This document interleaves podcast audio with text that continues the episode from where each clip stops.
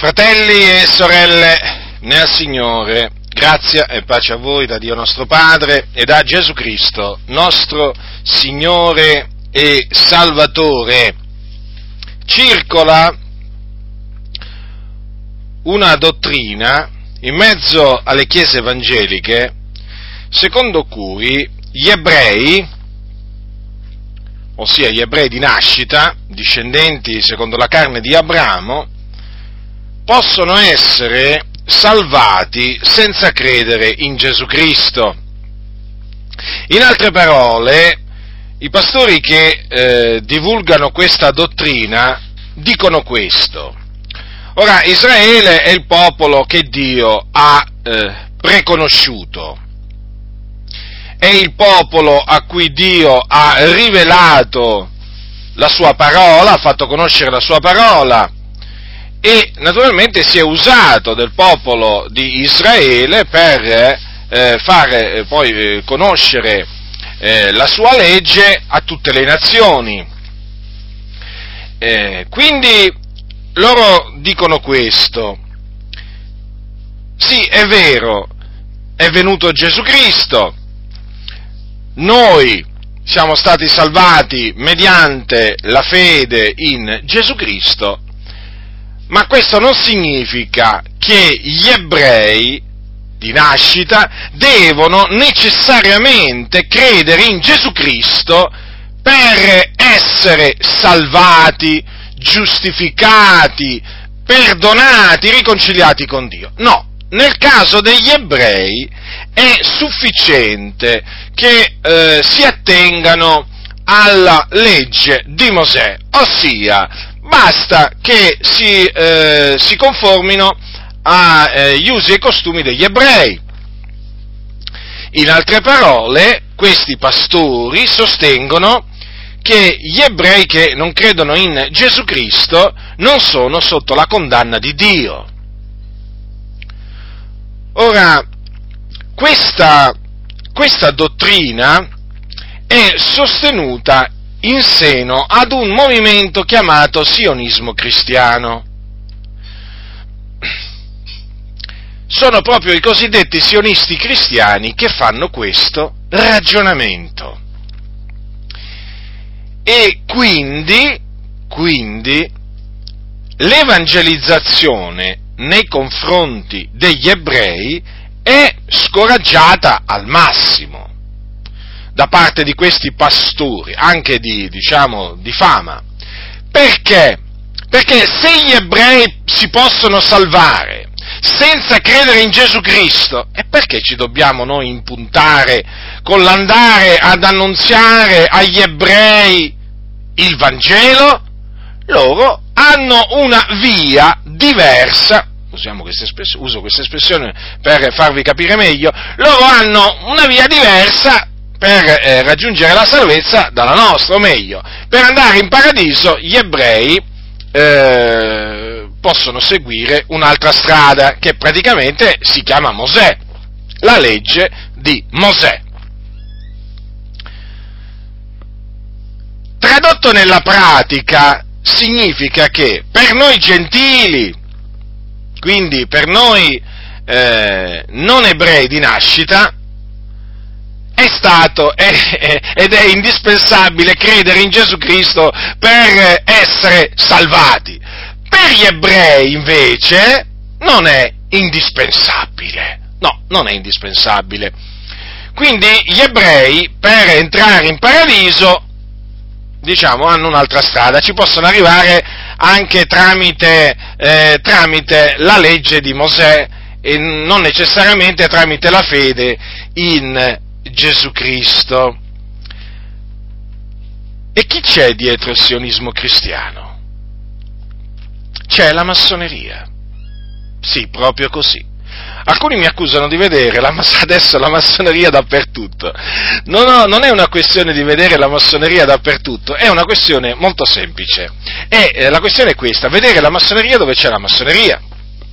Ora, una volta che tu scopri che là c'è la massoneria, non è che puoi far finta di niente. Io prima non lo sapevo, che dietro questa, eh, questa dottrina falsa c'era la massoneria, una volta che l'ho scoperto lo dico. Tutto qua. Non è che io questa eh, falsa dottrina la confuto solo adesso eh, che conosco la massoneria, no, la confutavo anche quando non conoscevo la massoneria o meglio, non sa- mm, quando non sapevo che dietro il cosiddetto sionismo cristiano che si è insinuato in mezzo a tante chiese evangeliche ci, eh, ci fosse la, la, massoneria. È un po' come il discorso dell'ecumenismo, non è che l'ecumenismo adesso lo confuto adesso perché conosco la massoneria, no, l'ecumenismo lo confutavo anche quando non conoscevo la massoneria anche quando non sapevo che dietro praticamente l'ecumenismo ci fosse la massoneria. Quindi confutando, confutando l'ecumenismo confutavo la massoneria. È come quelli che, al contrario, praticamente pur non conoscendo la massoneria, sono massoni fanno la volontà dei massoni, servono la massoneria, perché hanno l'ideologia massonica. Noi invece, ancora prima di conoscere la massoneria, non avendo l'ideologia massonica, perché noi abbiamo la mente di Cristo, noi confutevamo la massoneria, cioè, confutevamo la massoneria opponendoci alle false dottrine, che poi si chiamassero ecumenismo, dialogo interreligioso, universalismo e così via, o sionismo cristiano, diciamo, poco cambiava, noi confutevamo sempre, eh, comunque sia, una, delle ideologie dietro cui c'era e c'è e c'è la massoneria. Allora, cosa dice la massoneria? Che per andare in cielo ci sono tante strade. Dunque eh, la massoneria ha tutto l'interesse a diffondere in mezzo alle chiese evangeliche questa, questa idea che gli ebrei possono essere salvati senza credere in Gesù Cristo. Questo eh, equivale a dire che Gesù che Gesù è uno dei salvatori, proprio quello che vuole la massoneria. Perché infatti la massoneria presenta Gesù come uno dei tanti, uno dei tanti, mentre invece la scrittura lo presenta come il Salvatore.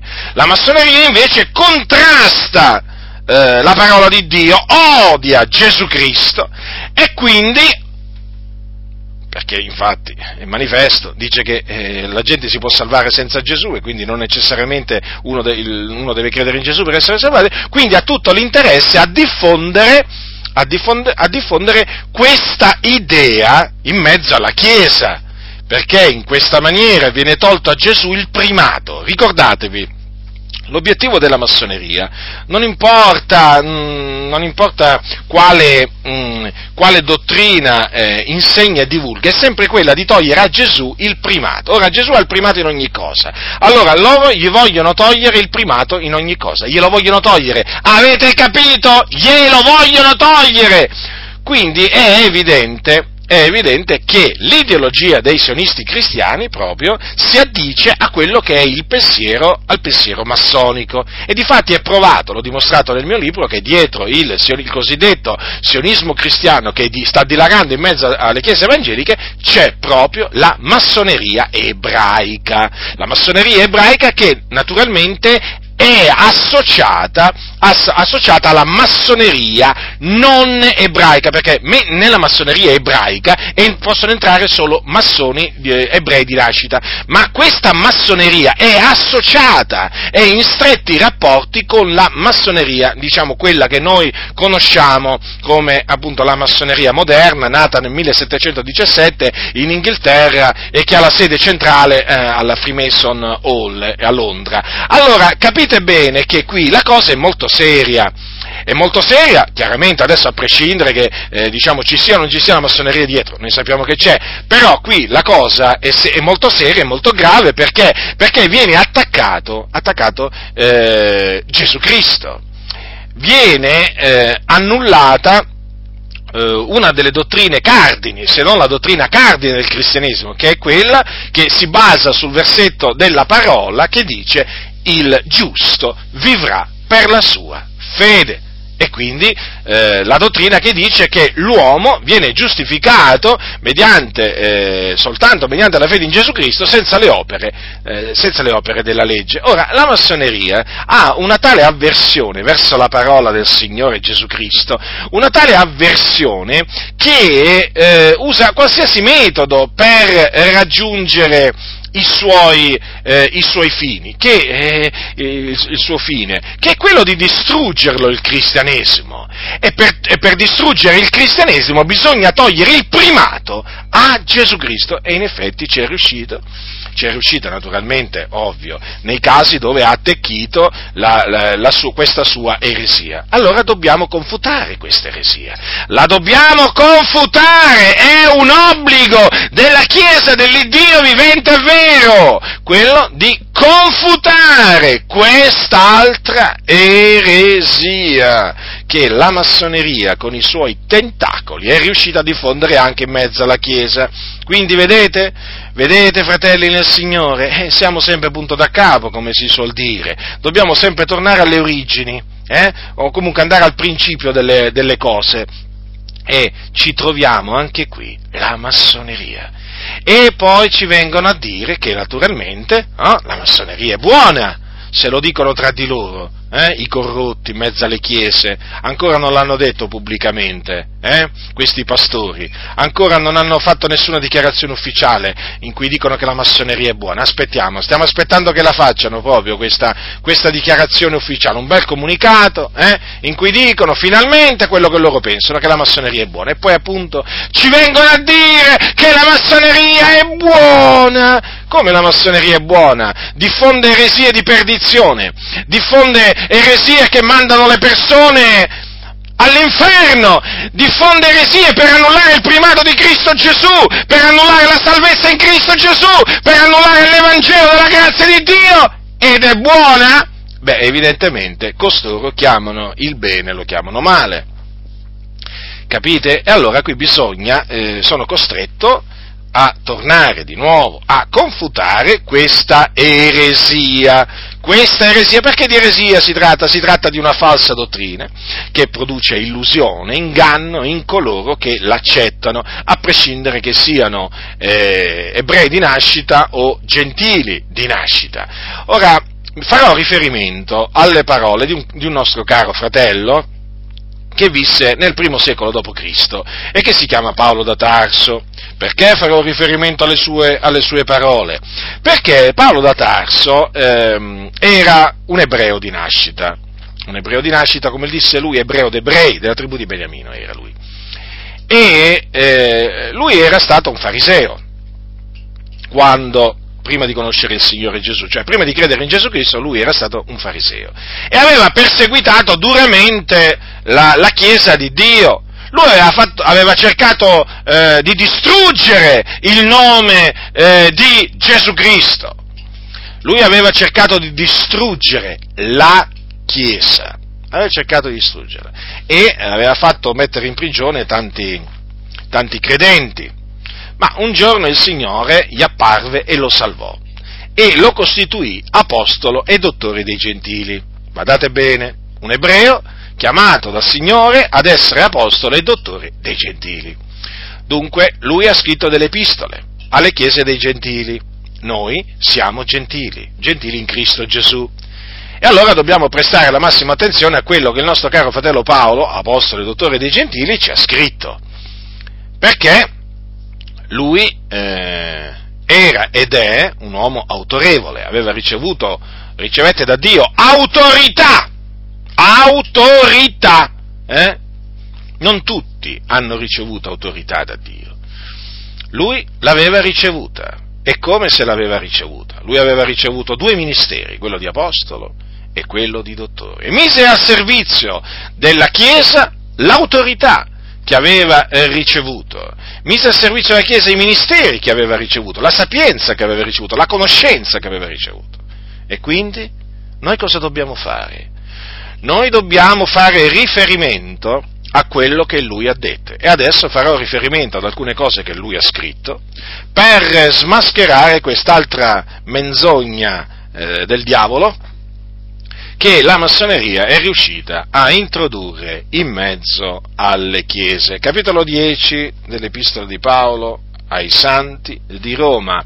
Capitolo 10, fratelli, così inizia questo capitolo. Fratelli, il desiderio del mio cuore e la mia preghiera a Dio per loro è che siano salvati. Ora, guardate, basterebbe solo questo, basterebbe solo questo versetto per confutare tutta, tutta l'eresia appunto che vi ho prima esposto. Perché? Di chi sta parlando qua l'Apostolo, l'Apostolo Paolo? Sta parlando degli ebrei. Sta parlando degli ebrei che hanno intoppato in Cristo Gesù, quindi agli ebrei increduli in Gesù, cioè quegli ebrei che eh, rifiutano o che non credono che Gesù di Nazareth è il Messia o il Cristo, colui eh, del quale Dio aveva parlato tramite i suoi profeti anticamente, che avrebbe, eh, mediante il suo sacrificio, eh, espiato i peccati degli uomini. Quindi, attenzione, perché qui l'Apostolo Paolo eh, sta parlando degli ebrei che sono sotto il peccato, che hanno intoppato perché lui dice infatti poco prima, dice così, che, eh, dice così, ascoltate, essi, si sta riferendo agli ebrei di nascita, hanno urtato nella pietra d'intoppo, siccome è scritto, ecco io pongo in Siro una pietra d'intoppo e una roccia d'inciampo, ma chi crede in lui non sarà svergognato. Ora, la pietra d'intoppo è Gesù Cristo, infatti, il nostro fratello Pietro, caro fratello Pietro anche lui, eh, eh, cosa dice nella sua prima, prima epistola al capitolo 2? Parlando della pietra, sì, della pietra angolare che Dio ha posto in Sion, che per noi credenti è eletta e preziosa, dice così, per voi dunque che credete ella è preziosa, ma per gli increduli la pietra che gli edificatori hanno riprovata è quella che è divenuta la pietra angolare. È una pietra d'inciampo, è un sasso d'intoppo. Essi, infatti, essendo disubbidienti, intoppano nella parola e da questo sono stati anche destinati. Sta parlando proprio degli ebrei. Tenete presente che Pietro era stato costituito dal Signore apostolo degli ebrei o apostolo della circoncisione. Allora, notate che qui per gli increduli ebrei la pietra, la pietra, che per noi appunto è eletta e preziosa, cioè Cristo Gesù, è diventata una pietra d'inciampo e un sasso d'intoppo. E in questa pietra, cioè in Cristo, hanno intoppato gli ebrei. Hanno intoppato gli ebrei. E di fatti e difatti eh, loro rifiutano di credere, non credono che Gesù di Nazareth è il Cristo. Sono disubbidienti. L'Apostolo Paolo sta parlando proprio di loro e difatti nel versetto, mm, nel, mm, diciamo poco prima di quelle parole che vi ho letto ai Romani, lui dice dice Israele che cercava la legge della giustizia non ha conseguito la legge della giustizia. Perché? Perché l'ha cercata non per fede ma per opera. E poi dice essi hanno urtato nella pietra d'intoppo. Quindi qui sta parlando degli ebrei di nascita, dei discendenti di Abramo secondo, secondo la carne. Dunque hanno intoppato in Cristo rifiutano di credere in Gesù Cristo, per quale ragione? Perché loro hanno cercato la giustizia, eh, ma non per fede ma per opere, quindi hanno cercato di stabilire la loro giustizia rigettando la giustizia di Dio mediante la fede in Gesù Cristo. Questo è quello che fanno gli ebrei. Infatti, che cosa dice l'Apostolo Paolo? Spiega la ragione per cui lui eh, pregava per eh, gli ebrei disubbidienti affinché il Signore li salvasse. Ascoltate, al versetto dopo, capitolo 10, versetto 2. Poiché io rendo loro testimonianza che hanno zelo per le cose di Dio, ma zelo senza conoscenza. Perché?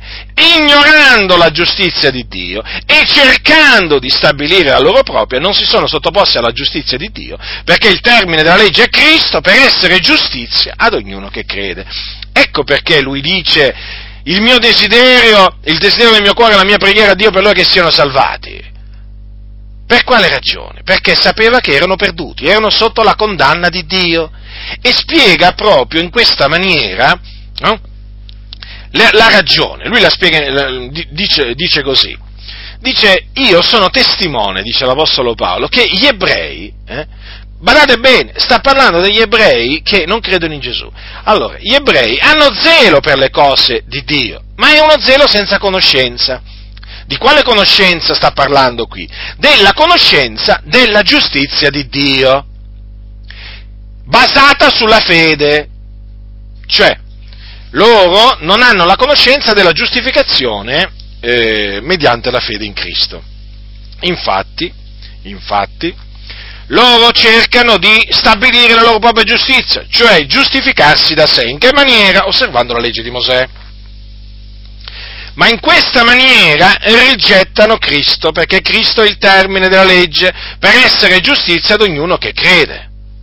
Perché appunto chiunque crede in Gesù Cristo viene giustificato. Ecco spiegato. Ecco spiegato che gli ebrei dunque, che non credono in Gesù, sono sotto la condanna di Dio hanno bisogno di essere salvati e quindi noi è bene che preghiamo per gli ebrei disubbidienti affinché il Signore li salvi. Guardate, è vero, quello che dice l'Apostolo Paolo, a distanza di tanti, di, di, di diversi secoli, tanti secoli, eh, è tuttora vero. Perché io, qua, eh, studiando il giudaismo o ebraismo, eh, ho potuto appurare la veridicità di queste parole dell'Apostolo Paolo, come anche la veridicità di tante altre parole, che in effetti gli ebrei hanno zelo per le cose di Dio, in particolare gli ebrei ortodossi. Ma ci sono veramente ebrei, ebrei ortodossi eh, perché sapete il giudaismo eh, si, eh, diciamo, ha diverse correnti, ci sono gli ebrei riformati, poi ci sono gli ebrei ortodossi, poi ci sono gli ebrei conservativi, poi ci sono gli ebrei ultra ortodossi, insomma è variegato eh, la, diciamo, il, il, giudaismo, non è, non è semplice, eh. guardate che non è, non è, per niente semplice diciamo, il, descrivere il popolo, il popolo ebreo oggi, comunque sia uh, sono delle, delle, correnti che si differiscono in, eh, in diverse cose, alcune cose più o, più o meno importanti, diciamo. Allora, gli ultraortodossi, gli ortodossi sono quelli proprio, quelli che hanno maggiore zelo per, per le cose di Dio e loro cercano di stabilire proprio la loro giustizia, quindi di autogiustificarsi in che maniera? Osservando la Torah, quella che loro chiamano Torah. Ma badate bene che gli ebrei quando parlano della Torah non si riferiscono solo alla, alla legge, quella che noi chiamiamo legge, no? i primi cinque libri della, della, Bibbia, ma anche alla tradizione, fanno un tutt'uno, perché ritengono che anche la tradizione, diciamo, sia da eh, mettere assieme alla Torah. E la, voi sapete che la tradizione ebraica annulla in tanti punti la, la, legge, la legge di Mosè. Comunque, loro hanno zelo loro veramente hanno zelo per le cose di Dio. Tante volte veramente uno rimane anche colpito di questo zelo eh, che loro hanno, però è uno zelo senza conoscenza, esattamente come dice l'Apostolo Paolo. E lui conosceva bene gli usi e i costumi degli ebrei, lui conosceva molto bene il popolo ebraico conosceva molto bene eh, le dottrine, le varie correnti che c'erano, le sette, a quel tempo c'erano le, se, le, le sette, no? c'erano, eh, non che oggi non ci siano, eh, però oggi sono diciamo chiamate per lo più correnti. Comunque, eh, lui conosceva bene i farisei, conosceva bene i sadducei e così via. Ora, questo deve fare riflettere, ma deve fare riflettere seriamente. Perché? Perché l'Apostolo Paolo ha detto la verità ha detto la verità. Allora che faremo noi? Che faremo? Per non offendere gli ebrei cominceremo a dire, o per non essere, eh, diciamo, perseguitati dagli ebrei, cominceremo a dire che loro possono essere salvati senza credere in Gesù Cristo? Così non sia. Così non sia. Noi andremmo ad annullare il, la dottrina della giustificazione per sola fede in Gesù Cristo. L'andremmo ad annullare. Perché? E annullando questa dottrina reputeremmo il sacrificio di Cristo inutile. Qualcuno dirà, sì, ma a noi è valso. Sì, ma che, che significa? Per noi, per noi, è valido e per loro non è valido? Eh? Allora che facciamo? Cominciamo ad avere riguardi personali? Quello che è valido per noi non è valido per loro? Quanta confusione che hanno creato questi massoni in mezzo alla Chiesa. Paolo diceva, io non annullo la grazia di Dio, perché se la giustizia si ottiene per mezzo della legge, Cristo è dunque morto inutilmente. C'è poco da fare, fratelli del Signore. Cioè, coloro che insegnano che gli ebrei eh, possono essere giustificati eh, osservando la legge di Mosè, non fanno altro che proclamare che Cristo è morto inutilmente. Non importa se ciò lo proclamano solo nei confronti degli ebrei, ma lo proclamano e questo è grave, gravissimo e va denunciato senza, senza eh, eh, diciamo, paura di niente e di nessuno, perché è un grave attacco. È un grave attacco che è stato sferrato dalla solita massoneria eh, che è dal diavolo sì, perché la massoneria è il diavolo, attacco contro l'Evangelo, perché il fulcro del cristianesimo è l'Evangelo che la massoneria odia, allora cerca in tutte le maniere di annullarlo e in questa maniera ci è riuscito ci è riuscito, certo, perché adesso si è diffusa l'idea che gli ebrei, anche gli ebrei che non credono in Gesù, possono, si possono giustificare, possono essere eh, giustificati, possono essere salvati, perdonati, appunto, eh, senza credere in Gesù. Ecco, vi pare una cosa da poco questa? Ma se l'Apostolo Paolo nelle sue epistole è tornato più volte su questo concetto, eh? qualcuno dirà ma com'è possibile? Ma perché la massoneria è sfacciata, sapete? La massoneria viene e ti butta davanti alla faccia la menzogna. Eh? E ormai nelle chiese c'è uno stordimento, tanto che quando arriva il serpente antico che gli mette davanti la menzogna, ormai ci sono chiese che non capisco, sono intontite, pastori intontiti, in balia di spiriti seduttori, che appena gli dicono una cosa subito l'abbracciano. Le avete notati questi pastori non aspettano altro che, che, che adesso venga la nuova dottrina, eh, la, la, la, la, nuova eresia dall'America? Sono, sono lì veramente ad aspettare abbracciarla, per abbracciarla. Eh, sono gli amatori di novità gli, a cui non gli sta bene quello che sta scritto nella Bibbia da migliaia di anni. No, cercano la novità. È? Cosa c'è di nuovo? Cosa c'è di nuovo? Eh, da accettare. E questi mm, arrivano naturalmente, eh, arrivano dall'America, dal Brasile, dall'Africa, comunque sia, poco importa da dove arrivano, gli propugnano una menzogna eh, e loro subito, amen, amen, e vai, andiamo, conferenze a destra, a sinistra, sinistra, sopra, sotto, capito? Radio, televisione, internet e subito si mettono a diffondere la nuova, la nuova eresia. Gli dici quello che sta scritto da 2000 anni, da 3000 anni, 4000 anni. Eh, ma tu sei retrogrado, sei letteralista, sei fondamentalista, prendi la Bibbia alla lettera e basta col prendere la Bibbia alla lettera. Anzi, addirittura non vogliono nemmeno alcuni che tu la apri davanti a loro la Bibbia, gli dà proprio fastidio questo libro. Ma quanto fastidio gli dà questi? La Bibbia gli dà molto fastidio. E invece noi proclameremo quello che sta scritto, apriremo le sacre scritture e proclameremo quello che sta scritto con ogni franchezza, distruggendo i vostri ragionamenti massonici eh, che veramente fate per annullare l'Evangelo della grazia, della grazia di Dio. A noi non ci interessa, a noi non ci interessa quello che dicono i massoni di noi, a noi non ci interessa quello che il mondo dice di noi, a noi non interessa quello che la massoneria ebraica dirà di noi, a noi non interessa quello che diranno quelli del rito scozzese antico ed accettato, a noi non interessa se verremo accusati di essere essere, di essere antisemiti, eh, non ci interessa, noi vogliamo proclamare quello che sta scritto, non vi piace, non ci interessa niente, vi grideremo fino a che avremo un alito di vita. Allora, fratelli del Signore, stavo dicendo, ma l'Apostolo Paolo, ma quante volte è tornato sul fatto che la giustificazione si ottiene soltanto mediante la fede in Gesù Cristo. Quante volte, tante volte, senza le opere della legge. Eh, ma, ma, che, ma, quello che diceva l'Apostolo Paolo, ma riflettete, ma che lo diceva solo ai gentili? Eh? Perché qualcuno potrebbe dire, vabbè, ma qui sono nelle epistole che lui ha scritto ai gentili. Eh sì, perché agli ebrei gli diceva un'altra cosa praticamente. Agli ebrei cosa gli andava a dire nelle sinagoghe? Che potevano essere giustificati senza credere in Gesù Cristo. E allora, come si, le, come si, spiegano tutte le persecuzioni che Paolo ricevette dagli ebrei suoi connazionali? Come si spiegano ipocriti, ignoranti, insensati che non siete altro? Ma vi rendete conto di quello che state dicendo?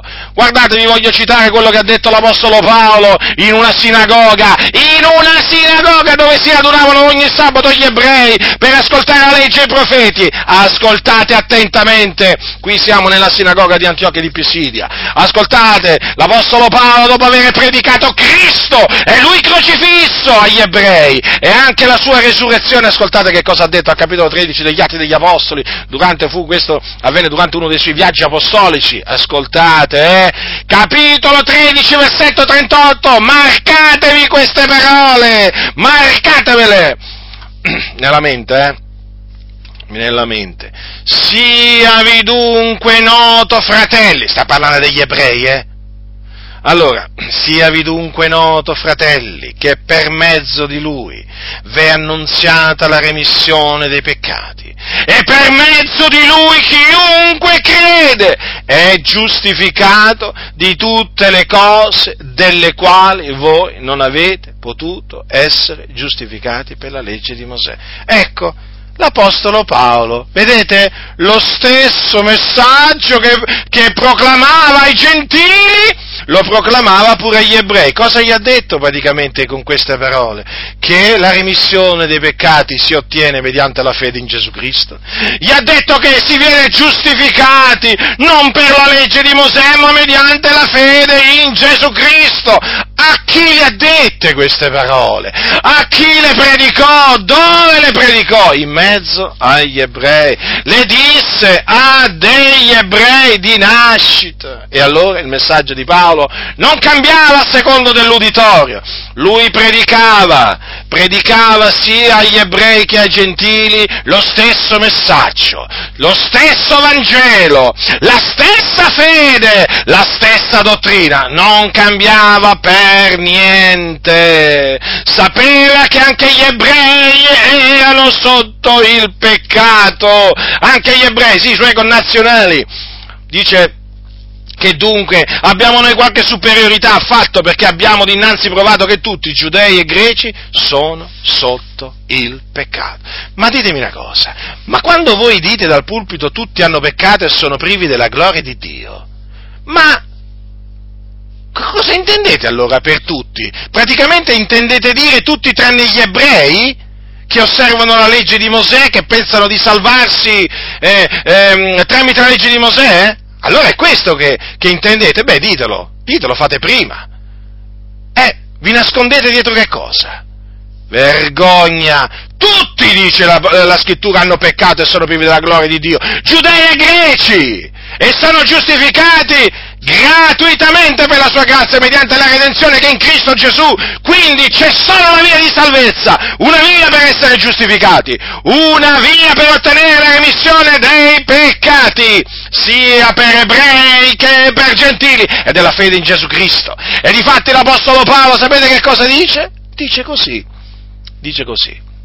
Ascoltate, Dio, egli forse soltanto l'Iddio dei giudei, non egli anche l'Iddio dei gentili? Certo lo è anche dei gentili, perché è un Dio solo, il quale giustificherà il circonciso per fede e l'incirconciso parimente mediante la fede. Notate bene, il circonciso è l'ebreo, l'incirconciso è il giudeo.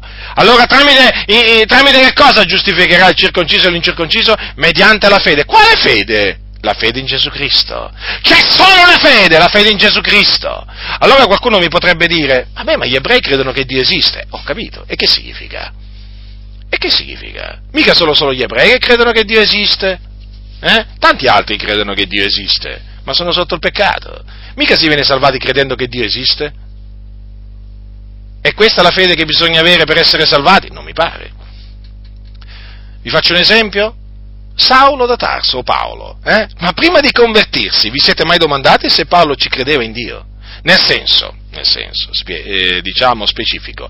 Ma pa, eh, Saulo da Tarso, prima di credere in Gesù Cristo, credeva che Dio esisteva? O era ateo? nel senso, nel senso, nel senso di oggi, no? Eh, sapete, oggi gli altri, gli, quelli che si dichiarano atei dicono no, Dio non esiste! Ma Paolo, dico, Saulo da Tarso, eh? prima che Gesù gli apparisse sulla via Damasco, ma ci credeva nell'esistenza di Dio o non ci credeva? Ci credeva. E come se ci credeva? Ci credeva, credeva nella creazione. Eh? Credeva che Dio aveva parlato tramite i suoi santi profeti, credeva che Dio aveva fatto i miracoli nel deserto e così via. Credeva che Dio aveva fatto cadere le mura di Gerico. Eh? Potrei, potrei, potrei diciamo, eh, diciamo allungare no, la lista. Credeva, credeva a tutte queste cose, ma era perduto era perduto, era perduto. Ma Paolo, dico, voglio dire, si sforzava di osservare la legge di Mosè o era sbadato? Eh? O era uno veramente indifferente alla legge, alla legge di Mosè, ai precetti? Ma guardate, lui in un punto dice l'Apostolo Paolo queste parole, ascoltate, eh? ascoltate attentamente, ascoltate attentamente ai filippesi cosa dice l'Apostolo Paolo. Dice così, io, circonciso l'ottavo giorno della razza di Israele, della tribù di Beniamino, ebreo d'ebrei, quanto alla legge fariseo, quanto allo zelo persecutore della Chiesa, quanto alla giustizia che è nella legge irreprensibile. Marcatevi queste parole.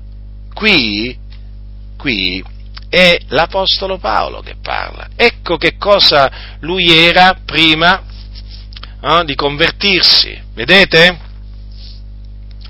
Praticamente Saulo vuole dire che lui non era un, un fornicatore, non era un ladro. No, non lo era. Eh sì, non era un idolatra. Saulo non si prostrava davanti agli idoli, eh? adorava l'Iddio, l'Iddio dei suoi padri. Però vedete il punto qual è? Ecco, festeggiava, le, festeggiava le, le, le, feste, le feste ebraiche, si asteneva dai cibi, dai cibi impuri, insomma, si atteneva ai precetti, faceva elemosine, insomma, Stiamo parlando di un uomo che, quanto alla giustizia che era nella legge, era irreprensibile. Sì, stiamo parlando proprio di un tale uomo, ma era, ma era un peccatore perduto. Perché? Perché non aveva creduto in Gesù Cristo. Era schiavo del peccato. Difatti lui ha detto che era un peccatore. Eh? Che cosa ha detto infatti? Dice così, Cristo Gesù è venuto nel mondo per salvare i peccatori dei quali io sono il primo. Eh? Per questo mi è stata fatta misericordia affinché Gesù Cristo dimostrasse in me per il primo tutta la sua longanimità e io servissi d'esempio a quelli che per l'avvenire crederebbero in lui per avere la vita eterna. Quindi l'Apostolo Paolo era schiavo del peccato, non aveva la vita eterna. Ed era un ebreo, ebreo d'ebrei. Osservava la legge di Mosè, certo, certo che lo osservava, ma era un peccatore sotto la condanna di Dio. L'ira di Dio era sopra di lui. Peraltro, lui perseguitava la Chiesa di Dio a tutto, a tutto potere, la perseguitava. Lui, lui, pensava in questa maniera di offrire un, un, un servizio a Dio, eh? ma lui non conosceva il Dio. No, non lo conosceva, ma perché non conosceva il figliuolo di Dio, cioè Gesù Cristo, non lo conosceva.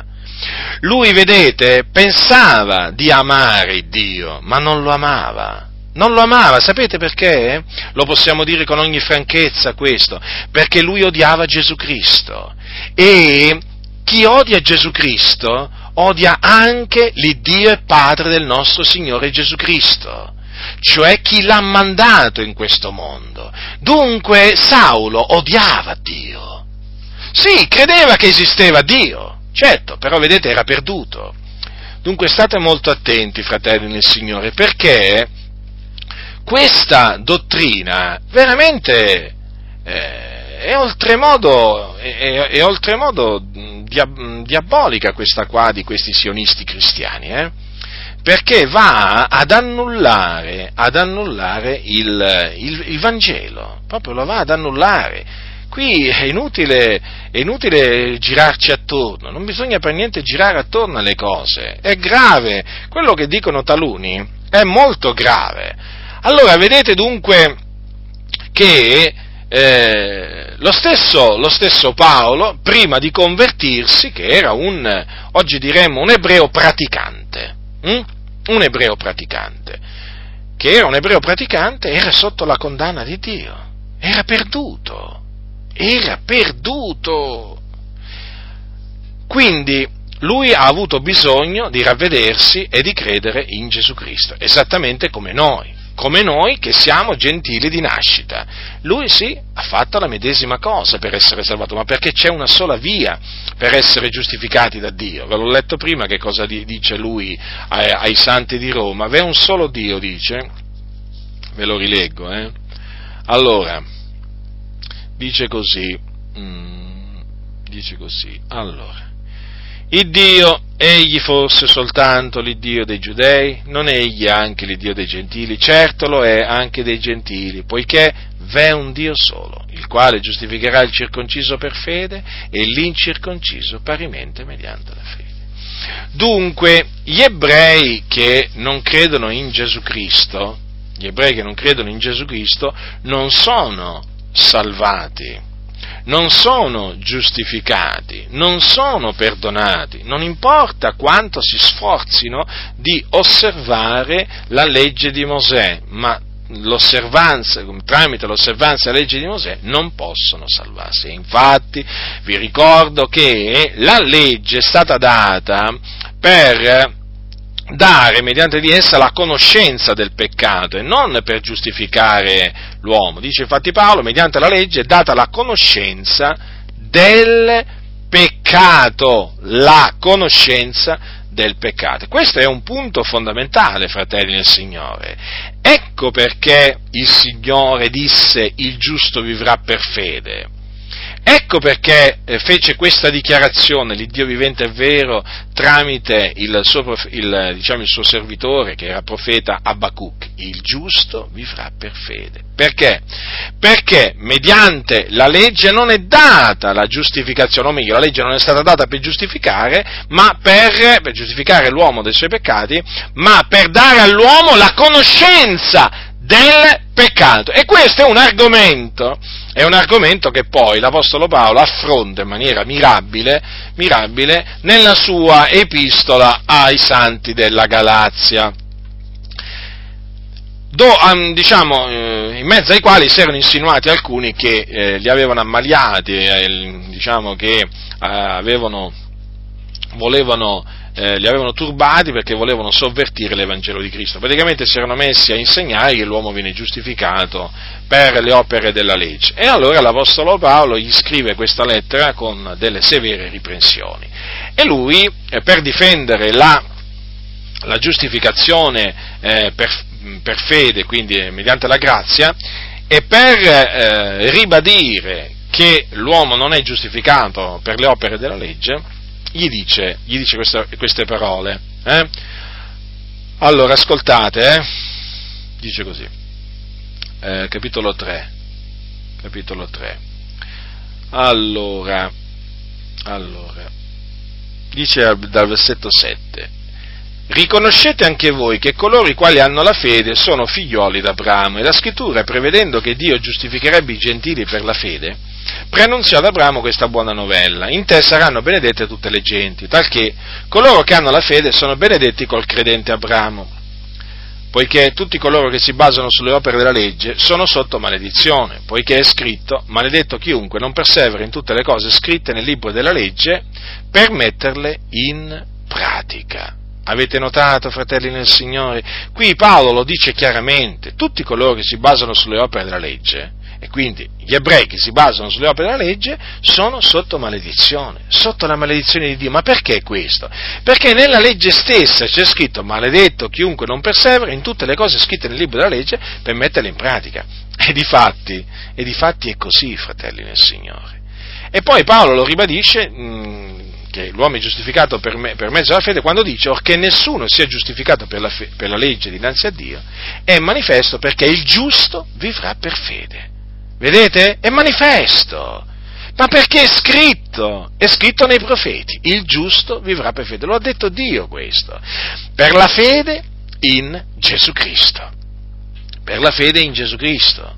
Perché? Perché nel Vangelo scritto da, eh, da, Giovanni, Giovanni dice questo all'inizio, dice così, la legge è stata data per mezzo di Mosè, la grazia e la verità sono venute per mezzo di Gesù Cristo. Quindi chi vuole conoscere la verità deve credere in Gesù Cristo, chi vuole ottenere grazie da Dio deve credere in Gesù Cristo. È indispensabile credere in Gesù Cristo per conoscere la verità e per ottenere grazie da Dio, quindi il perdono dei peccati, sia per gli ebrei che per i gentili. Capite dunque? Ora, ma la legge non si basa sulla fede, dice Paolo, che sempre al capitolo 3 dei Galati. Ma la legge non si basa sulla fede, anzi essa dice che avrà messo in pratica queste cose vivrà per via di esse. Cristo ci ha riscattati dalla maledizione della legge, essendo divenuto maledizione per noi poiché sta scritto, maledetto chiunque è appeso al legno, affinché la benedizione d'Abramo venisse sui gentili in Cristo Gesù, affinché ricevessimo per mezzo della fede lo Spirito promesso. Allora, fratelli, tutti coloro che si basano sulle opere della legge e quindi che cercano di essere giustificati davanti a Dio osservando la legge di Mosè sono sotto maledizione, lo dice la Sacra Scrittura, sia giudei che eventualmente anche gentili, che volessero essere giustificati osservando la legge di Mosè.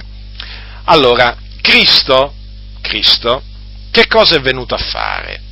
È venuto a riscattare coloro che sono sotto la maledizione della legge. In che maniera? Divenendo maledizione per loro. Infatti vedete cosa c'è scritto? Cristo ci ha riscattati dalla maledizione della legge essendo divenuto maledizione per noi. Per quale ragione è diventato, eh, diciamo, maledizione per noi? Perché è scritto maledetto chiunque è appeso al legno. Queste sono parole scritte nella legge. Dunque, vedete, Gesù Cristo, quando fu appeso al legno della croce, si, di una, si trattava di una croce, non di un palo, eh, come dicono i cosiddetti testimoni di Geova, sulla croce Gesù sul suo corpo ha portato i nostri, i nostri peccati e venendo appeso al legno diventò, vedete, maledizione per noi. E per quale ragione questo? Affinché la benedizione d'Abramo venisse sui gentili in Cristo Gesù. La benedizione d'Abramo. Quale benedizione? Perché Abramo quale benedizione ottenne da Dio? Perché Abramo credette a Dio e ciò gli fu messo in conto di giustizia. Badate bene che qui stiamo parlando di un periodo anteriore alla promulgazione della legge di Mosè. Abramo, il patriarca, credette all'Eterno e Dio gli contò questo, diciamo, gli mise la sua fede in conto di giustizia. Quindi Abramo fu giustificato, fu giustificato per grazia mediante la sua fede in Dio. Ora, Cristo, eh, morendo, eh, morendo sulla croce, eh, ci ha riscattati dalla maledizione della legge affinché la giustificazione che ottenne Abramo venisse su di noi gentili in Cristo Gesù. Quindi affinché noi gentili, mediante la fede in Gesù Cristo, ottenessimo la giustificazione. E di fatti noi siamo stati giustificati giustificati per grazia mediante la fede in Cristo Gesù. Poi dice anche affinché eh, ricevessimo per mezzo della fede lo Spirito promesso. Eh? Notate, anche questo, notate anche questo, perché qui si riferisce al battesimo, con, al battesimo con lo Spirito Santo, che è una esperienza successiva alla salvezza, alla salvezza, o alla giustificazione, o alla remissione dei peccati. Eh? Quindi, Notate attentamente, fratelli, eh, fratelli nel Signore, notate attentamente che cosa dice l'Apostolo Paolo. Dunque, noi siamo stati benedetti assieme al credente Abramo, hm? ma in virtù della nostra fede, capite? Infatti, e per questo naturalmente che noi siamo figlioli d'Abramo, e Dio lo costituì padre di, molti, diciamo, di molte nazioni. Vi ricordate quello che vi ricordate quello che c'è scritto, eh, Paolo questo lo dice ai santi di Roma, quando dice eh, queste parole, dice queste parole, il quale è padre di noi tutti, secondo che è scritto io ti ho costituito padre di molte nazioni. Dunque vedete, noi mediante la fede in Gesù Cristo siamo diventati eh, figlioli d'Abramo, siamo stati benedetti col credente Abramo. Ora, noi siamo gentili in Cristo Gesù, sì, ma la stessa cosa vale per gli ebrei. Non è che gli ebrei possono essere, diciamo, benedetti, o meglio, non è che gli ebrei possono ottenere la benedizione d'Abramo osservando la legge di Mosè, no, la possono ottenere solamente mediante la fede in Gesù Cristo. Allora, gli ebrei che cosa devono fare per essere giustificati come il credente, come Abramo, devono ravvedersi e credere in Gesù Cristo. Sì, proprio così. Lo so, oggi questo messaggio, questo messaggio eh, diciamo, è un messaggio che ti fa passare per nemico, nemico dei giudei. Ma sapete, non è che io mi meraviglio di questo. L'Apostolo Paolo era considerato dagli ebrei un nemico di Israele. Quindi voglio dire che ci meravigliamo se portando lo stesso messaggio che portava l'Apostolo Paolo agli ebrei, noi veniamo avversati dagli ebrei. Ma no, non ci meravigliamo, non ci meravigliamo per niente. Dunque, noi siamo, eh, siamo benedetti col credente Abramo in virtù, in virtù della fede. E loro invece, coloro, gli ebrei che non, non credono in Gesù Cristo, non sono benedetti. No, sono sotto la maledizione, sono sotto la maledizione. Ma è chiara la Sacra Scrittura, fratelli? Ma certo che è chiara, è estremamente chiara su questo punto. Non è che qua si può dire che, eh, diciamo, quello che dice l'Apostolo Paolo sia difficile da capire. No, in questo caso ci sono delle cose difficili da capire nelle sue epistole, ma devo, devo veramente eh, dirvi che io non, non, non, ho mai trovato difficile da capire questo, questo argomento trattato dall'Apostolo Paolo, cioè la differenza che lui fa sempre tra la legge e la grazia, no? tra la giustizia che è eh, basata sulle opere e la giustizia che viene dalla fede. Sono dei concetti estremamente, estremamente chiari e lui questi concetti li ha ribaditi nelle sue epistole perché? Ma perché lui, essendo ebreo, essendo stato chiamato dal Signore a predicare a predicare ai gentili doveva spiegare mediante le sacre scritture ai gentili la giustificazione per grazia mediante la fede. E l'Apostolo Paolo non è che si tirava indietro dall'annunziare la parola del Signore agli ebrei, no, no, l'annunziava pure agli ebrei, sia a giudei che a greci. E il messaggio era sempre lo stesso, tratto dalle, dagli scritti sacri, era uguale uguale, identico, identico, poteva cambiare la maniera in cui lui trasmetteva questo messaggio, e di fatti è così, eh? uh, ma, però, ma, però, la sostanza era sempre la stessa, cioè il, il, succo, come si suol dire, era sempre lo stesso, il giusto vivrà per fede. L'Apostolo Paolo non ha mai predicato agli ebrei l'osservanza della legge di Mosè come mezzo di salvezza, ma se lo avesse fatto, se lo avesse fatto lui, avrebbe, avrebbe eh, praticamente dichiarato che Cristo era, era, morto, era, morto, inutilmente. Ma vi ho detto che, come vi ho, detto, come vi ho letto poco fa, in quella, in quella sinagoga lui affermò con, con, franchezza che l'uomo viene giustificato soltanto mediante la fede in Gesù Cristo, senza le opere della legge. Ora, L'Apostolo Paolo ci teneva molto a questa, questa dottrina, come peraltro a qualsiasi dottrina eh, che faceva parte del consiglio di Dio che lui annunziava. Tanto è vero che ai Galati, in merito appunto all'impossibilità eh, di essere, eh, per, mm, diciamo, di essere giustificati osservando eh, la, legge di, la, legge di, Mosè, lui ricorda quello che avvenne ad Antiochia quando fu, venne Cefa. No? l'Apostolo Pietro. Infatti dice così al capitolo 2, versetto 11. Ma quando Cefa fu venuto ad Antiochia, io gli resistei in faccia, perché egli era da condannare. Difatti, prima che fossero venuti certuni, provenienti da Giacomo, egli mangiava coi gentili, ma quando costoro non furono arrivati, egli prese a ritirarsi e a separarsi per timore di quelli della circoncisione. E gli altri giudei si misero a simulare anch'essi con lui, talché perfino Barnaba fu trascinato dalla loro simulazione.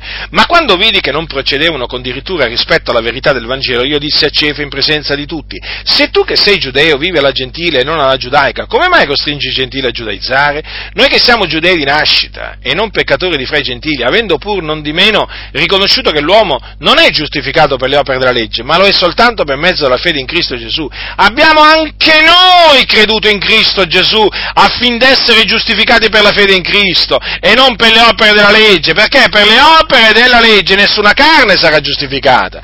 Ma se nel cercare di essere giustificati in Cristo siamo anche noi trovati peccatori, Cristo è io ministro di peccato? Così non sia. Perché se io edifico le cose che ho distrutte mi dimostro trasgressore, poiché per mezzo della legge io sono morto alla legge per vivere a Dio. Sono stato crocifisso con Cristo, non sono più io che vivo, ma è Cristo che vive in me e la vita che vivo ora nella, nella, carne la vivo nella fede nel figliuolo di Dio, il quale mi ha amato e ha dato se stesso per me. Io non annullo la grazia di Dio, perché se la giustizia si ottiene per mezzo della, della legge, Cristo è dunque morto inutilmente. Ora vorrei che voi poniate l'attenzione su queste parole. Ascoltate, qui sta parlando Paolo, che era ebreo, eh, sta parlando a degli ebrei e li sta ammonendo. Li sta ammonendo. Allora, in particolare sta, si sta rivolgendo a Pietro. Eh, a Pietro, che aveva trascinato praticamente altri con lui, tra cui anche Barnaba. Ascoltate, gli ha detto così. Allora, noi che siamo giudei di nascita e non peccatori di fra i gentili, avendo pur non dimenticato riconosciuto che l'uomo non è giustificato per le opere della legge. Quindi badate bene, lui sta, sta parlando da giudeo eh, e gli dice noi giudei abbiamo riconosciuto che l'uomo non è, giustific- non è giustificato per le opere della legge, ma lo è soltanto per mezzo della fede in Cristo Gesù. E poi gli dice abbiamo anche noi creduto in Cristo Gesù affinché essere giustificati per la fede in, in Cristo notate, e non per le opere della legge, notate, abbiamo anche noi. Cosa significa? Non solamente i gentili hanno creduto in Cristo Gesù affinché essere giustificati per la fede in Cristo, ma anche noi che siamo giudei di nascita e non peccatori di fra i gentili. Quindi c'è solo una via per ottenere la giustificazione da Dio ed è la fede in Gesù Cristo. La fede in Gesù Cristo non esistono due vie. Quindi non è che si può essere, alcuni possono essere giustificati mediante la fede in Cristo e altri possono essere giustificati osservando, o per le opere della, osservando la legge di Mosè o per mezzo delle opere della legge. No, fratelli del Signore, solamente mediante la fede in Gesù Cristo, senza le opere della legge. Perché? Per le opere della legge nessuna carne sarà giustificata. Ma io dico, ma più chiaro di così, l'Apostolo Paolo poteva essere, eh? Ma guardate che è estremamente chiaro qua, per le opere della legge nessuna carne sarà giustificata, quindi non importa se questa carne è ebreo, se questa carne è gentile, nessuna carne sarà giustificata per le opere della legge. Fratelli nel Signore, credete a quello che sta scritto, credete a quello che leggete nella Bibbia, credetelo fermamente. Lo dovete credere fermamente, fratelli nel Signore. Io vi esorto veramente a credere fermamente a quello che sta scritto. Ora io vi voglio ricordare infatti che tutti coloro che hanno peccato senza legge periranno pure senza legge. Tutti coloro che hanno peccato avendo legge saranno giudicati con quella legge. Vedete dunque? Quindi state molto, state molto attenti perché c'è questa ondata proprio anti, eh, la vorrei chiamare questa, questa ondata anti-evangelo, che chiaramente ritorna eh, nella storia, oramai non è che c'è qualcosa di nuovo, badate bene fratelli nel Signore, che qui le cose non è che sono cambiate dal primo secolo, dai primi secoli, no, perché c'è sempre stato qualcuno che si è infiltrato nella Chiesa eh, per dire che eh, la salvezza non è solamente mediante la fede in Gesù Cristo, ma certo, eh, voi pensate che anticamente non ci fossero quelli che eh, diciamo, dicevano che anche gli ebrei potevano salvarsi tramite le, le, opere della legge, ma certo che c'erano, talvolta cambiano solo i nomi delle false dottrine, eh, però le false dottrine rimangono, rimangono le stesse. Dunque vedete che cosa ha detto l'Apostolo l'Apostolo Paolo, fratelli del Signore, lo ha ribadito con estrema, con estrema chiarezza. Ma poi, vedete, questo discorso, questo discorso eh, che fanno questi sionisti cristiani si basa su, eh, diciamo, eh, si basa su, anche su un ragionamento del genere. Ma che pensate, ti dicono? Che allora, da quando è venuto Gesù, tutti gli ebrei che non hanno creduto in Gesù sono andati all'inferno. Come dire, come, come, potrebbe una, come potrebbe avvenire una cosa del genere? Come Dio, eh, che è un Dio d'amore, eh, come l'Iddio d'Abramo, di Isacco, di Giacobbe, loro dicono, no? Ma come? Che allora eh, fa, sì che, fa, sì che, tanti ebrei eh, vadano in perdizione? Eh? Come dire, allora anche quegli ebrei che eh, osservano la legge di Mosè o comunque che si sforzano di osservare la legge di Mosè. Ma io dico, ma questi, questi pastori, ma la Bibbia la leggono? Perché veramente ci sono delle volte che dico, ma questi la Bibbia non la aprono. No, no non è che non la leggono, non la aprono nemmeno. Cioè, voglio dire, ma il proponimento dell'elezione di Dio, questa espressione vi dice qualche cosa? A me dice tanto. Cioè, esiste il proponimento dell'elezione di Dio, secondo cui, appunto, Dio fa misericordia a chi vuole e indura a chi vuole. Ora, per quanto riguarda il popolo ebraico, eh, il popolo ebreo, io, questi, questi, questi qua, che fanno sto ragionamento, ma proprio questi dimenticano proprio intere parti della Sacra Scrittura, le ignoro, o le dimenticano o le ignorano. Perché le cose sono due, o non le hanno mai lette, o le hanno lette e le hanno dimenticate. Allora, ascoltate che cosa dice l'Apostolo Paolo, che cosa dice l'Apostolo Paolo ai santi di Roma. Ascoltate, eh? Capitolo 11. Io dico dunque, il Dio ha egli reietto il suo popolo? Così non sia perché anch'io sono israelita, della progenie d'Abramo, della tribù di Beniamino. E Dio non ha reietto il suo popolo che ha preconosciuto. Non sapete voi quel che la scrittura dice nella storia d'Elia? Come egli ricorre a Dio contro Israele dicendo, Signore, hanno ucciso i tuoi profeti, hanno demolito i tuoi altari e io sono rimasto solo e cercano la mia vita? Ma che gli rispose la voce divina? Mi sono riservato settemila uomini che non hanno piegato il ginocchio davanti a Baal e così, anche nel tempo presente, v'è un residuo secondo l'elezione della grazia, ma se è per grazia non è più per opere, altrimenti grazia non è più per grazia.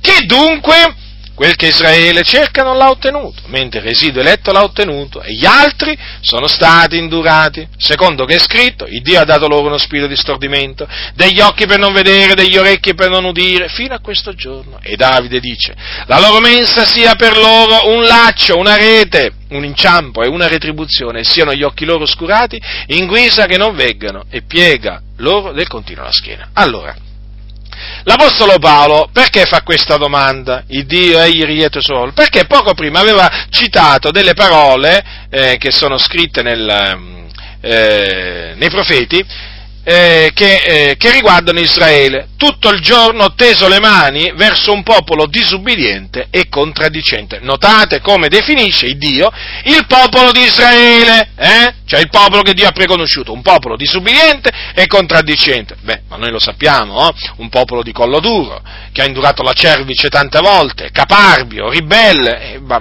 ma non è che ci siamo accorti che è un popolo di collo duro solamente con la venuta di Gesù, ma noi leggendo le Sacre Scritture ci accorgiamo che un popolo di collo duro dai giorni di Mosè. Allora, ascoltate, Paolo dice, fa questa domanda, il Dio ha reietto il suo popolo? Allora, la risposta qual è? No, non l'ha reietto, ma per quale ragione? Perché lui dice, perché anch'io sono israelita della progenie d'Abramo. Ora, se Dio avesse rigettato tutto il popolo di Israele, eh, Paolo non avrebbe potuto essere salvato. Eh? Allora, questa è la dimostrazione che Dio non ha reietto il suo popolo, perché lui stesso era ebreo, membro del popolo eh, di Israele. Ma Paolo eh, ha voluto dire in questa maniera, ha voluto dire in questa maniera che appunto Dio non ha reietto il suo popolo che ha preconosciuto, perché? Perché in mezzo a questo popolo che lui ha preconosciuto, cioè il popolo Israele, c'è un residuo secondo l'elezione della grazia, cioè c'è un gruppo di ebrei, un numero di ebrei che Dio ha eletto a salvezza fin dal principio, hm, in Cristo, quindi prima della fondazione del mondo, a cui Dio ha voluto quindi fare grazia Ora, e l'Apostolo Paolo a conferma che, eh, diciamo, dell'esistenza di questo residuo, residuo eletto secondo la grazia, che cosa ci ricorda? Ci ricorda eh, la storia di Elia.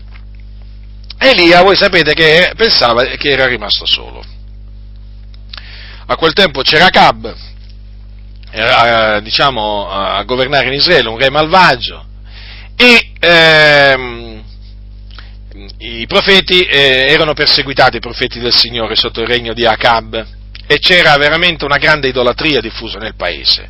Allora eh, Elia, il profeta Elia, pensava di essere rimasto solo. Signore, dice, disse così Elia al Signore, hanno ucciso i tuoi profeti, hanno demolito i tuoi altari e io sono rimasto solo, cercano la mia vita. Ecco, vedete? Lui pensava di essere rimasto solo. Ma cosa gli rispose Dio? Mi sono riservato 7000 uomini che non hanno piegato il ginocchio davanti a Baal. Allora lui non li conosceva, non lo sapeva e il Signore gliel'ha fatto sapere, 7.000 uomini, un residuo di 7.000 uomini. Allora, vedete Paolo poi cosa dice? È così, cioè nella stessa maniera anche nel tempo presente v'è un residuo secondo l'elezione della grazia. Attenzione alle parole, eh, che le parole hanno un peso, hanno un significato, hanno un valore. Secondo l'elezione della grazia. Quindi? Quindi sono salvati per grazia questi, fa, questi, ebrei che fanno parte di questo residio, se è per grazia non è più per opere. Quindi se sono salvati per grazia non sono salvati per le opere della legge, altrimenti grazia non è più grazia, non vi pare? Allora l'Apostolo prosegue e dice, che dunque, quante volte fa questa domanda Paolo, eh? Che dunque? Quel che Israele cerca non l'ha ottenuto, è vero. Ma perché non l'ha ottenuto il popolo ebraico, quello che cercava? Perché l'ha cercato non per fede ma per opera. Hanno intoppato nella parola, hanno intoppato in Cristo Gesù. Mm. Mentre il residuo eletto l'ha ottenuto. Quindi che cosa ha ottenuto il residuo eletto? La giustificazione.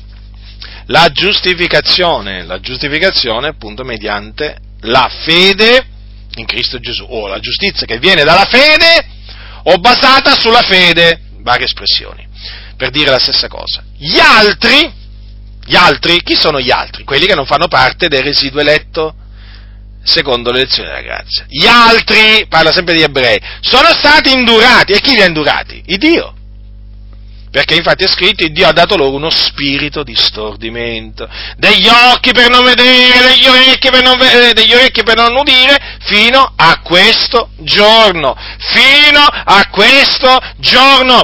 Quindi, evidentemente, se Dio li ha indurati vuol dire che appunto non, eh, non li ha voluti salvare. Eh?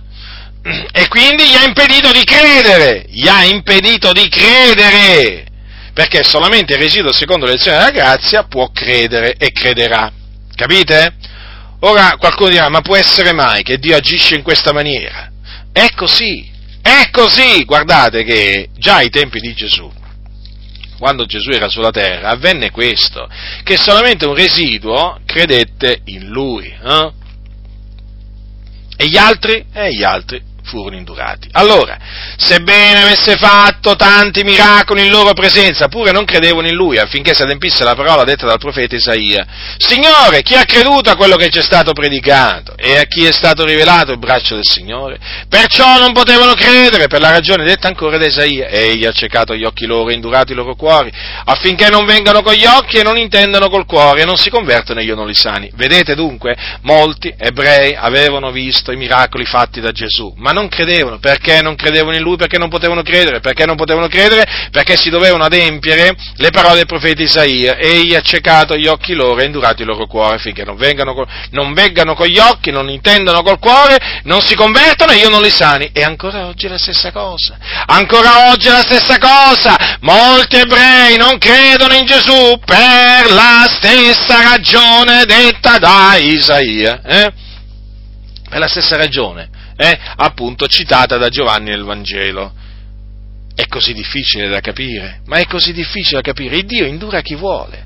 Allora ha indurato questi altri affinché non si convertano. E allora? Eh, chi gli prescrive la via del seguirsi? Qualcuno gli dirà hai fatto male? Qualcuno gli dirà hai fatto male, Dio fa quello che vuole, fratello del Signore, fa grazia a chi vuole Lui.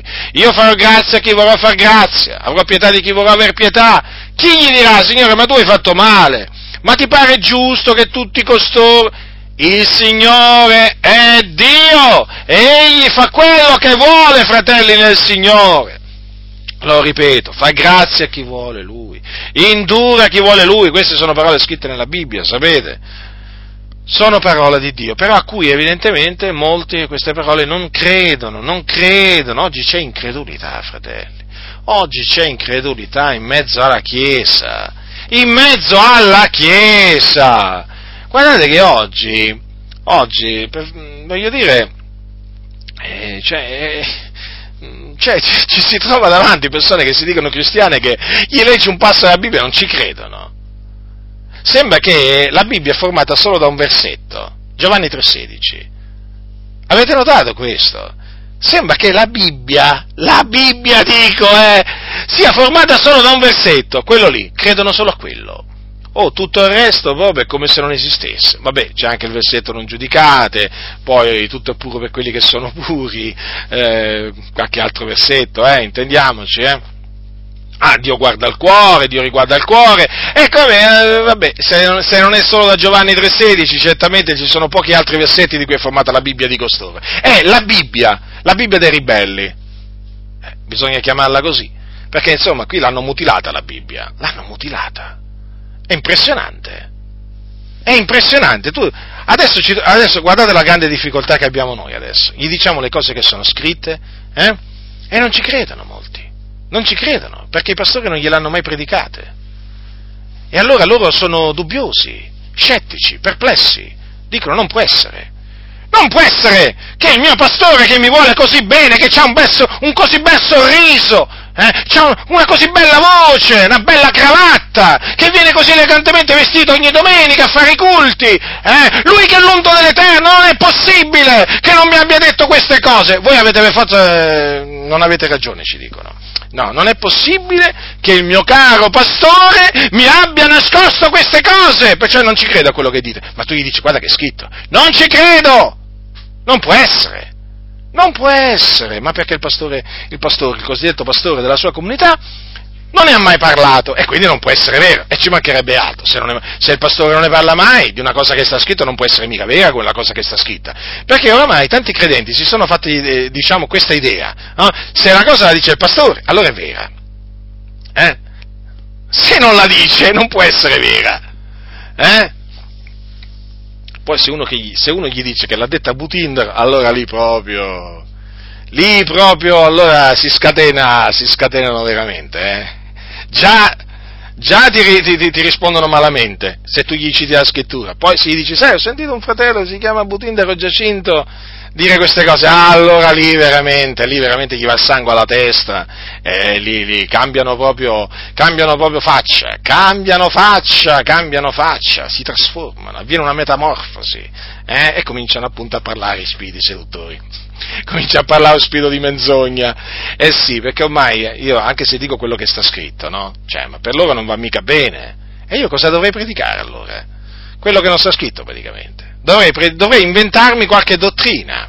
Eh? Allora forse mi darebbero ascolto. Se gli predico quello che sta scritto invece, no, non danno retta. Eh, peggio per loro. Io continuo a predicare quello che sta scritto. Eh? Poi arriverà il giorno che il Signore farà vedere eh, chi lo serviva e chi non lo serviva. Ma noi, noi, già comunque vediamo chi serve il Signore e chi serve Mammona. Eh? Non, è che, non, è che, ci vuole tanto eh, a vederlo.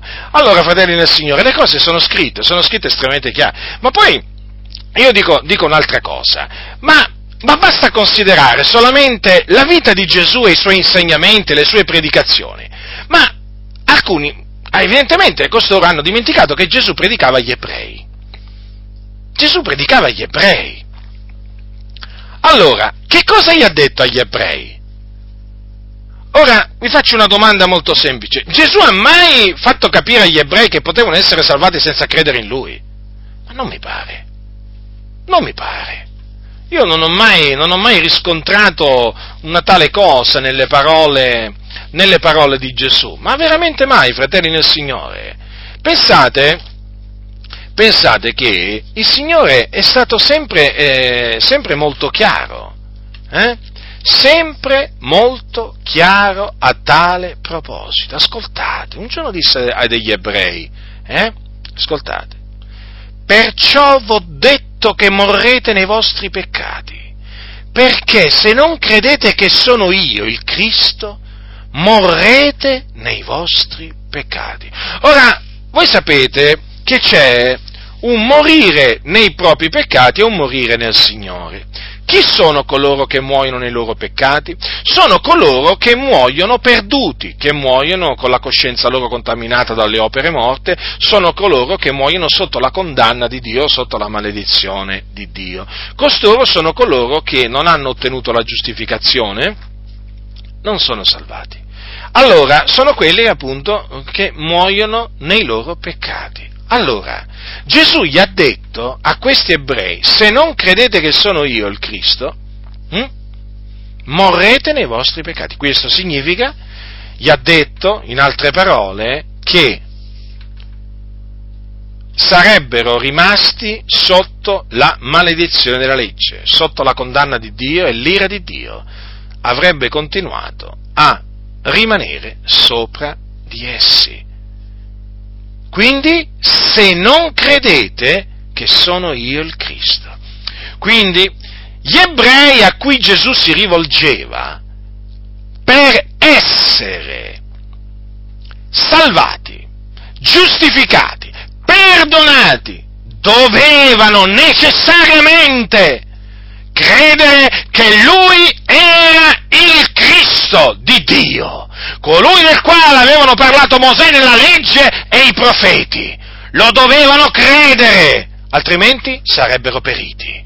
Sarebbero andati in perdizione perché sarebbero morti nei loro peccati. Ma, fratelli del Signore, Gesù stava parlando a degli ebrei, a membri del popolo di, che Dio aveva preconosciuto. Stava parlando dei discendenti di Abramo. Sì, fratelli, stava parlando a loro, stava parlando a loro che andavano nella sinagoga il sabato, ascoltare la legge, la legge e i profeti, poi andavano nel Tempio, eh, secondo appunto le prescrizioni della legge di Mosè, che davano la decima, che osservavano il sabato, le feste. Ecco a chi stava parlando Gesù, a degli ebrei di nascita. E qual è stato il messaggio? È stato lo stesso messaggio che poi, eh, dopo che lui fu assunto in cielo, gli apostoli portarono ad ebrei e a gentili. Chi rifiuta di credere che Gesù è il Cristo di Dio, fratelli del Signore, dovete sapere questo, morirà nei suoi peccati e andrà in perdizione, cioè nelle fiamme dell'Ades, dell'inferno in attesa del giudizio, in attesa del giudizio, fratelli nel Signore, il giorno del giudizio nel quale poi costoro risorgeranno in risurrezione di condanna, saranno giudicati secondo le loro opere e poi gettati nello stagno ardente di fuoco e di zolfo, dove saranno tormentati nei secoli dei secoli. Ma anche qui, ma non è chiaro abbastanza, ma non è chiaro abbastanza che c'è solo una via di salvezza, sia per i giudei che eh, per gentili. Ma io dico, ma Gesù, quando disse io sono la via, la verità e la vita, a, nessuno va al Padre se non per mezzo di me, ma fatemi capire, ma fatemi capire, ma che cosa ha inteso dire? Che cosa ha voluto dire? Allora Gesù, lo ripeto, ha detto, io sono la via, la verità e la vita, nessuno viene al Padre se non per mezzo di me, nessuno. Cosa significa nessuno? Cosa significa nessuno? Che cosa significa nessuno? Qui veramente bisogna cominciare a spiegare l'italiano pure. Qui siamo costretti pure a spiegare l'italiano adesso, il significato delle parole italiane. Eh? Alcuni fanno i maestri di ebraico, di greco, lì, i, taluni veramente, guarda, sono maestri di, saranno pure maestri, professori di ebraico, di greco, però proprio non conoscono la scrittura, eh? non conoscono proprio, sono degli ignoranti proprio veramente dalla parola di Dio impressionanti. Ma qui veramente c'è bisogno di spiegare persino il significato di nessuno, nessuno. nessuno significa nessuno. Quindi, né ebrei e né gentili eh, possono andare al Padre senza Gesù Cristo. Quindi nessuno può essere salvato, nessuno può essere salvato all'infuori di Gesù Cristo. Eh sì, perché se Gesù Cristo è Salvatore, eh, ebrei e gentili devono credere in Lui per essere salvati. Eh. Non è che, voglio dire, i, i, gentili, i, gentili, devono credere in Lui e gli ebrei possono pure osservare la legge di Mosè senza credere in Lui. No, Gesù è il Salvatore. In nessun altro è la salvezza. Vi ricordate le parole di Pietro? Mm? Ebreo di nascita, eh? davanti a degli ebrei disse queste parole. Eh? a Gerusalemme. In nessun altro è la salvezza, perché non v'è sotto il cielo alcun altro nome che sia stato dato agli uomini per il quale noi abbiamo ad essere salvati. Ora, se per essere salvati occorre il nome di Gesù, evidentemente bisogna credere in Gesù, non vi pare? Stava parlando di Gesù, l'Apostolo Pietro qua, stava parlando di Gesù. Ha detto in nessun altro è la salvezza. Quindi? Quindi? Quindi la salvezza è solamente in Gesù Cristo. E quindi per essere salvati bisogna ravvedersi e credere in Lui. E se uno non si ravvede e non crede in Gesù Cristo, non sarà salvato. Non sarà salvato. Perché infatti Gesù che cosa ha detto? Che chi non avrà creduto, chi non avrà creduto, sarà condannato. Poi c'è un altro passo in Giovanni quando dice, nel Vangelo scritto a Giovanni, chi crede nel figliolo ha vita eterna, ma chi rifiuta di credere al figliolo non vedrà la vita, ma l'ira di Dio resta sopra lui. Vedete? Quindi le cose sono estremamente chiare. Eh, anche gli ebrei, per essere eh, salvati, per essere giustificati, per essere eh, riconciliati con Dio, e dunque per entrare nel regno dei cieli, devono ravvedersi e credere nel Signore Gesù Cristo, altrimenti periranno andranno in perdizione. Ora, oggigiorno l'Evangelo viene predicato anche agli ebrei, come vi ho detto prima, solo un residuo eh, di questo popolo eh, è salvato, perché il Signore ha deciso così in questo tempo. Perché dico in questo tempo? Perché verrà il tempo in cui tutto Israele sarà salvato e questo naturalmente lo dobbiamo dire Certo che lo dobbiamo dire perché lo dice sempre l'Apostolo Paolo. Perché eh, questo fa parte, questa salvezza futura eh, di tutto Israele fa parte del piano di Dio. Certo, noi parliamo dell'induramento che eh, si è prodotto in Israele e che vediamo tuttora, c'è questo induramento, è un induramento parziale è un induramento parziale anche temporaneo, perché arriverà il giorno che questo induramento cesserà di esistere. Lo dice l'Apostolo Paolo. Eh? Ascoltate che cosa dice l'Apostolo, l'Apostolo Paolo ai santi di Roma. Perché fratelli, capitolo 11, versetto 25, perché fratelli non voglio che ignoriate questo mistero affinché non siate presuntuosi che cioè un induramento parziale si è prodotto in Israele, finché sia entrata la pienezza dei gentili, e così tutto Israele sarà salvato. Secondo che è scritto, il liberatore verrà da Sione, egli allontanerà da Giacobbe l'empietà, e questo sarà il mio patto con loro, quando io torrò via i loro peccati.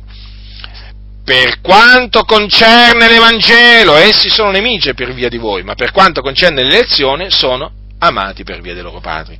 Perché i doni e la vocazione di Dio sono senza pentimento poiché siccome voi siete stati in passato disubbidienti a Dio, ma ora avete ottenuto misericordia per la loro disubbidienza, così anch'essi sono stati ora disubbidienti, onde per la misericordia a voi usata ottengono essi pure misericordia, poiché Dio ha rinchiuso tutti nella disubbidienza per fare misericordia a tutti. Quindi notate che arriverà il giorno in cui il Signore torrà via i peccati di tutto Israele. Eh? E questo quando avverrà? Quando verrà il liberatore. Hm? Il liberatore, Gesù Cristo quando Gesù Cristo tornerà. Eh sì, perché Gesù Cristo eh, tornerà quando sarà entrata la pienezza dei gentili e allora, vedete, e allora tutto Israele sarà salvato. No? È una cosa meravigliosa questa, fa parte del piano di Dio. Vedete? Perché eh, Dio ha rinchiuso tutti nella disubbidienza per fare misericordia a tutti. Allora noi un giorno eravamo disubbidienti a Dio. Poi abbiamo ottenuto misericordia per la disubbidienza degli ebrei, perché per la loro caduta la salvezza è giunta a noi gentili. Eh? È giunta a noi gentili, per, peraltro per provocare a gelosia eh, Israele. Eh? Allora, noi un giorno eravamo quindi disubbidienti a Dio, poi abbiamo ottenuto misericordia. Abbiamo ottenuto misericordia a Dio perché Dio ha voluto farci misericordia. Abbiamo ottenuto misericordia naturalmente in virtù della loro disubbidienza. Ma poi ecco, vedete cosa dice Paolo, così anch'essi, cioè gli ebrei, sono stati ora disubbidienti. Quindi notate, parla di ora, ora, ora sono disubbidienti, è vero, questo vediamo, che gli ebrei sono disubbidienti perché non credono che Gesù di Nazareth è il Cristo, il figlio di Dio. Ma però dice, vedete, anch'essi sono, sta- sono, stati ora disubbidienti, onde per la misericordia a voi usata, ottengano essi pure misericordia. Certo, questo avverrà poi nella pienezza dei tempi, nel tempo che Dio, ehm, che Dio ha deciso, però avverrà, avverrà, cioè come c'è stato un induramento parziale in Israele, così ci sarà anche la salvezza di tutto Israele. Fa parte tutto del piano di Dio, fratelli del Signore, fa parte tutto del piano di Dio nel quale noi ci rallegriamo, del quale prendiamo atto e veramente prendendone atto, prendendone atto riconosciamo la grandezza di Dio, la sapienza di Dio, la misericordia di Dio, che è grande, fratelli del Signore, perché guardate le parole, ascoltate le parole di Paolo, Dio ha rinchiuso tutti nella disubbidienza per fare misericordia a tutti, vedete? Vedete? Cioè quindi Dio ha rinchiuso nella, eh, nella disubbidienza sia ebrei ebrei che gentili. Eh? E poi, vedete, a suo tempo fa misericordia. Fa misericordia a chi lui ha deciso di fare misericordia, perché è chiaro, il proponimento dell'elezione di Dio rimane sempre fermo. Certo, però è una cosa meravigliosa riflettere a tutto questo. Ma adesso, al tempo attuale, è chiaro, noi dobbiamo predicare, dobbiamo predicare Cristo e Lui crocifisso, sia ebrei che gentili, e dire a tutti, a tutti coloro che ci ascoltano ravvedetevi e credete nel Signore Gesù Cristo. Cioè, credete che Gesù Cristo è morto sulla croce per i nostri peccati, secondo le scritture, che fu seppellito e il terzo giorno Dio l'ha risuscitato dai morti, a cagione della nostra giustificazione, sempre secondo le scritture. E poi dopo essere risuscitato è apparso a molti facendosi vedere prima di essere assunto in cielo alla destra di Dio. Ecco, questo dobbiamo dire ravvedetevi e credete in Gesù Cristo, altrimenti perirete. Non dobbiamo avere riguardo alla qualità delle persone e dobbiamo dirlo chiaramente agli ebrei che rifiutano di credere in Gesù, perirete. Perirete, anche osservando la legge di Mosè, perirete, perché tutti coloro che si basano sulle opere della legge sono sotto maledizione, perché il giusto vivrà per fede. E noi, fratelli, nel Signore. Noi abbiamo ottenuto vita per fede, stiamo vivendo per fede, per quella stessa fede, fratelli, ancora oggi, siamo vivi, siamo vivi, grazie a Dio veramente, e continueremo a essere vivi se persisteremo, persevereremo nella fede. Eh? E quelli che non sono nella fede, e quelli che non hanno la fede sono morti, sono morti nei loro peccati, nelle loro trasgressioni, anche gli ebrei sono morti, sì, ma voi se incontrate un ebreo, praticante, voi ci parlate, lo capite subito che avete davanti una persona morta nei suoi falli, nei suoi peccati. Eh? Ma tornate indietro, tornate indietro nel senso con la mente, no? ai giorni di Paolo. Ma Paolo, quando andava nelle sinagoghe, ma chi si trovava davanti? Non erano ebrei praticanti quelli? Eh, e cosa gli diceva? Ravvedetevi, credete nel Signore Gesù Cristo. E per quale ragione glielo diceva? Perché sapeva che per essere giustificati, salvati, per scampare le fiamme dell'inferno, anche gli ebrei dovevano credere nel Signore, ravvedersi e credere nel Signore Gesù Cristo. Che cosa ha detto infatti l'Apostolo, il nostro caro fratello Paolo?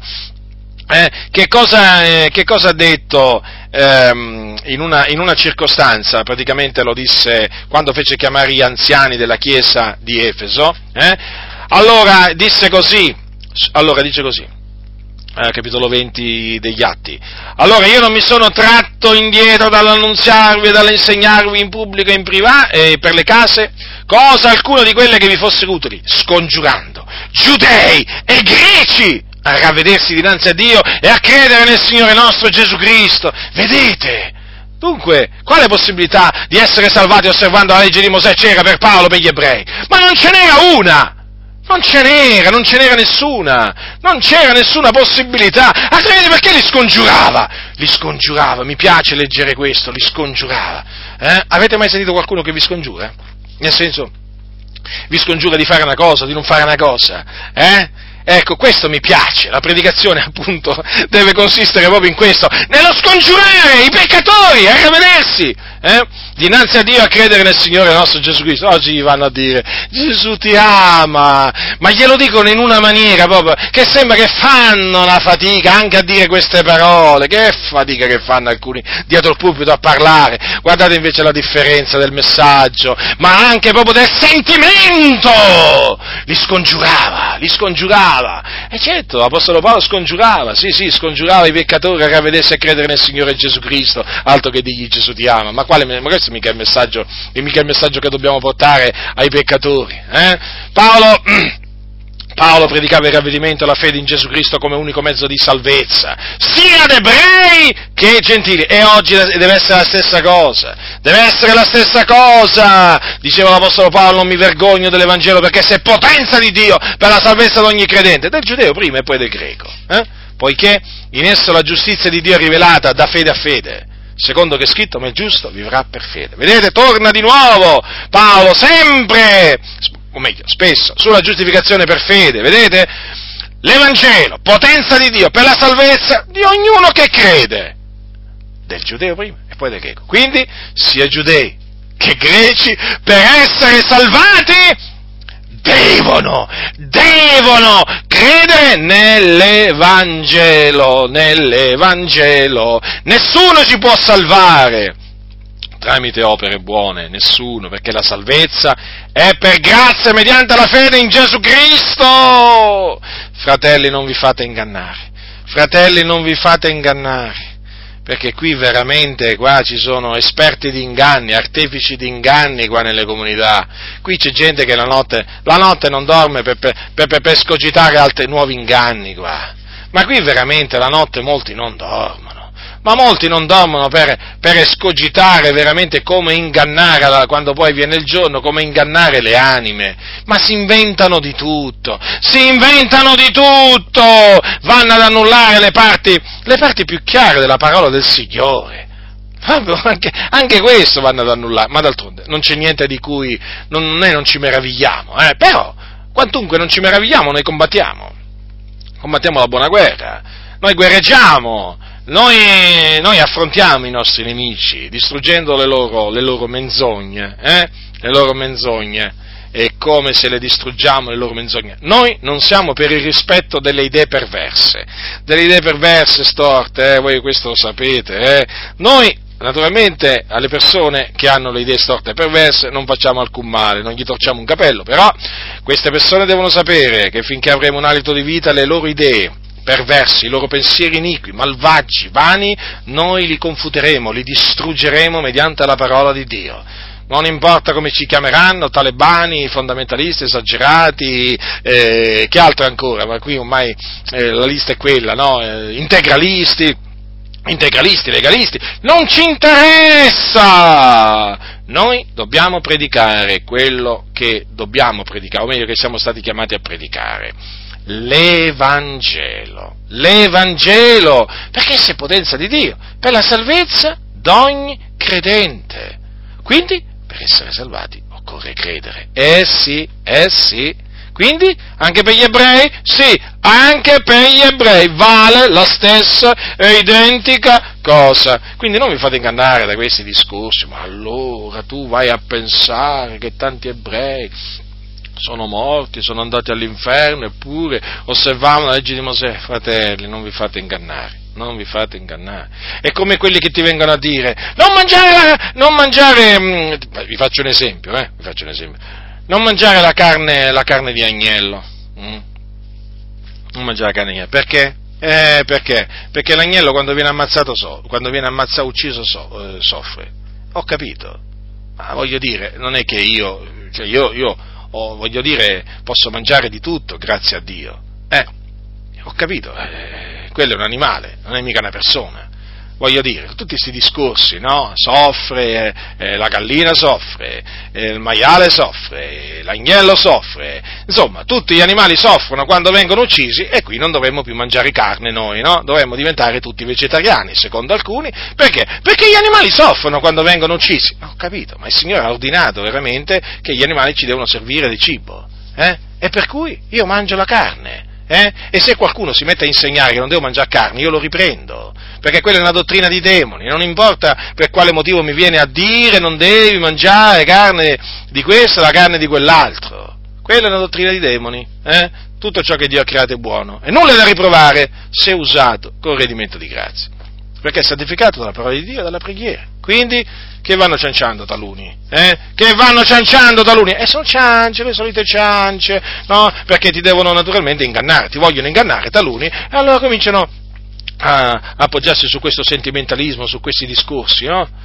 Tutto quello che Dio ha creato è buono, ve lo ricordo, nulla è da riprovare se usato con redimento di grazia perché è santificato dalla parola di Dio e dalla preghiera. Quindi che non ci vengano a, a, a, a insegnare dottrine di demoni perché noi le dottrine di demoni non le accettiamo, le distruggiamo perché noi non siamo rispettosi delle dottrine di demoni. Ci sono quelli che sono rispettosi delle dottrine di demoni, noi non siamo tra quelli. Noi siamo, ci chiameranno irrispettosi, maleducati, ma non ci importa niente. Noi rispettiamo la parola di Dio e quando rispettiamo la parola di Dio rispettiamo il pensiero di Dio. E se rispettiamo il pensiero di Dio non possiamo rispettare anche il pensiero del diavolo. Il pensiero dei demoni possiamo rispettarlo. Possiamo rispettare il pensiero, il pensiero, i pensieri bugiardi, vani, inutili, no. Quindi li distruggiamo, li confutiamo. Quindi vi stavo dicendo, non vi fate ingannare da questi discorsi, eh, allora ma mica penserai che tutti questi ebrei, così zelanti per la legge di Mosè, adesso siano andati all'inferno. Eh, perché, perché Saulo da Tarso, prima di convertirsi, non era zelante per la legge? Eh? Non, persegui- non era zelante, per, secondo lui, per la causa di Dio, infatti perseguitava i santi, immaginate un po' voi. Eh? Non era zelante lui? Come se era zelante? Era molto zelante, eppure era perduto. Era perduto, sì, era un peccatore schiavo del peccato, proprio sulla via che andava all'inferno. Ma Dio ha voluto avere pietà di lui e l'ha salvato, come ha voluto avere pietà di noi e ci ha salvati. Lui era ebreo di nascita. Noi siamo gentili di nascita, però siamo stati salvati, eh? anche noi. Come è stato salvato lui? Per la grazia. Per, gra- per la grazia di Dio, mediante la fede in Gesù Cristo. Eh? Se l'Apostolo Paolo fosse qui presente, eh? ma voi cosa pensate che vi direbbe, eh, fratelli del Signore? Vi direbbe le stesse cose che ha scritto. Mm? E ve lo ripeto, all'Apostolo Paolo, cioè, o aveva davanti ebrei o gentili, lui gli predicava lo stesso messaggio, lo stesso messaggio, la stessa dottrina. Eh? Quindi, non vi fate ingannare da quelli che dicono che eh, gli ebrei che osservano la legge di Mosè non sono, eh, non sono sotto la condanna, eh, può, saranno salvati lo stesso, ehm, eh, no, no, no, non è così, non è così, non possono essere salvati senza, eh, senza la fede in Gesù Cristo non possono essere salvati. Sapete, oggi, io ve lo ripeto, guardate che parlare in questa maniera eh, ci si attira l'ira l'ira degli ebrei, eh, perché ti cominciano subito a dare dell'antisemita. Eh. Guardate, considerate un po' voi che ci sono degli ebrei che considerano Paolo come colui che ha gettato il seme dell'antisemitismo. Ma vi rendete conto? L'Apostolo Paolo, l'Apostolo Paolo antisemita. Eh, arrivano a dire pure questo taluni, eh? Perché? Perché Paolo predicava agli ebrei il ravvedimento e la fede in Gesù Cristo. Ma sapete quanto è odiato l'Apostolo Paolo dagli ebrei? Eh? Quanto è odiato l'Apostolo Paolo dagli ebrei, dagli ebrei ortodossi, ma da tutti gli ebrei, eh? ma in particolare dagli ebrei ortodossi, ma se è odiato Gesù. Ma fratelli nel Signore, ma voi cosa pensate? Che gli ebrei amano Gesù? Eh? Pensate che ci sono famiglie ebraiche che sin da quando i, loro bambini possono capire, ascoltare, ma proprio gli dicono tante di quelle menzogne su Gesù che sono impressionanti. Esi, esiste, esiste, un libro, esiste un libro eh, che eh, circola tra gli ebrei. È un libretto, io l'ho letto, ed è un, un libretto pieno di insulti nei confronti di Gesù di Nazareth. Insulti, offese, che non sto qui a ripetervi, eh? Comunque è un, proprio un libretto, se non ricordo male si intitola Le storie di Gesù, una cosa del genere. Allora, questo, questo libretto circola, circola. Pensate che, eh, allora, lo lessi in una biblioteca, eh, anche in italiano, sì, sì. Eh, pensate, pensate che cosa circola tra gli ebrei, ebrei osservanti, eh? Ebrei praticanti, che poi, quando arriva la festa di Pasqua, eh, eh, si mettono a sedere, tutta la famiglia, sorridenti, eh, con tutti i bambini, con la chippa, gli uomini sulla testa, eh, e mangiano, mangiano, il pranzo, eh, la, la, cena, la, cena, la cena pasquale. Eh. Sono gli stessi ebrei che cantano dei canti a Dio, sono gli stessi ebrei che si fanno poi, per esempio, alla festa delle, capanne, si fanno la loro capanna, sono gli stessi ebrei che si astengono, che si astengono dal mangiare i cibi impuri della legge e così via, eh? zelanti, zelanti per la legge, però, però insultano Gesù Cristo, il figlio di Dio, eh? Sì, proprio così proprio così. Vi stavo dicendo, l'odio degli ebrei osservanti è ne, sia nei confronti eh, di Paolo che di Gesù. Eh, cioè è così. D'altronde intoppano, no? intoppano in Gesù. Ma io dico una cosa, ma c'è da meravigliarsi? Io dico, ma di che cosa ci si deve meravigliare? Ma se Gesù mentre era in vita fu odiato dagli ebrei, fu calunniato, vituperato, cioè ci si meraviglia che dopo morto lo continuano a odiare e a vituperare? Ma no, sono i discendenti di, quelli, di quegli ebrei. Capite che cosa vi voglio dire? Cioè ci si meraviglia che oggi Paolo, che oggi, oggi, oggi Paolo lo, lo odiano gli ebrei, gli ebrei, gli ebrei? osservanti. E di che cosa ci si deve meravigliare? Quando Paolo era in vita gli ebrei cercarono di ammazzarlo diverse volte. Per quale ragione? Perché secondo loro lui predicava contro la legge di Mosè e contro il popolo ebraico. Niente di nuovo, quindi. E questi sono gli ebrei osservanti che, so, che taluni evangelici vogliono mandare in cielo. Eh? Sono loro, sì, Ah, non credono in Gesù? Sì, ma non sono mica sotto la condanna di Dio, ma non puoi mica pensare eh, che tutta questa massa di ebrei siano sotto la condanna di Dio, sai, leggono la Tora, eh, festeggiano... Ma, ma cosa stanno dicendo? Ma andatevi a studiare un po' di giudaismo moderno. Andatevi a studiare la storia del giudaismo, non solamente di quello biblico, ma anche di quello moderno. Andatevi a studiare gli usi e costumi degli ebrei di oggi. Andatevi a leggere qualche libro di qualche ebreo osservante, di qualche rabbino osservante praticante. Andate, andate, ce ne sono anche in italiano e poi vi renderete conto che nulla è cambiato. L'odio verso Cristo e verso l'Apostolo Paolo sono immutati. Perché? Perché? Perché Gesù Cristo ha detto che se non credete che sono io il Cristo, morrete nei vostri peccati, perché l'Apostolo Paolo ha detto ravvedetevi, l'ha detto pure agli ebrei, e credete nel Signore Gesù Cristo. Questa è la ragione. Sì, questa è la ragione. E io cosa devo sentire? Devo sentire pastori che dicono, ma voi non dovete pensare che gli ebrei che rifiutano di credere in Gesù siano sotto la condanna. Ma di che cosa state parlando? Ma di che cosa state parlando? Ma smettete di insegnare queste menzogne. Tornate alla parola di Dio. Tornate alla parola di Dio.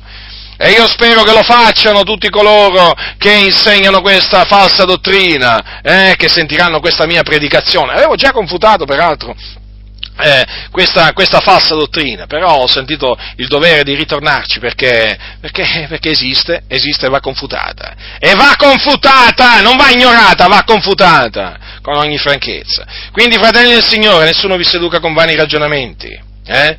Nessuno vi seduca con vani ragionamenti, vi raccomando sempre, credete a quello che sta scritto, fermamente, eh? rimanete attaccati alla fedele parola fino alla fine, eh? attenetevi alla dottrina che è secondo pietà, attenetevi alle parole dell'Apostolo Paolo, attenetevi ad esse, non rimarrete confusi, non rimarrete confusi. La grazia del Signore nostro Gesù Cristo sia con tutti coloro che lo amano con purità incorrotta. Amen.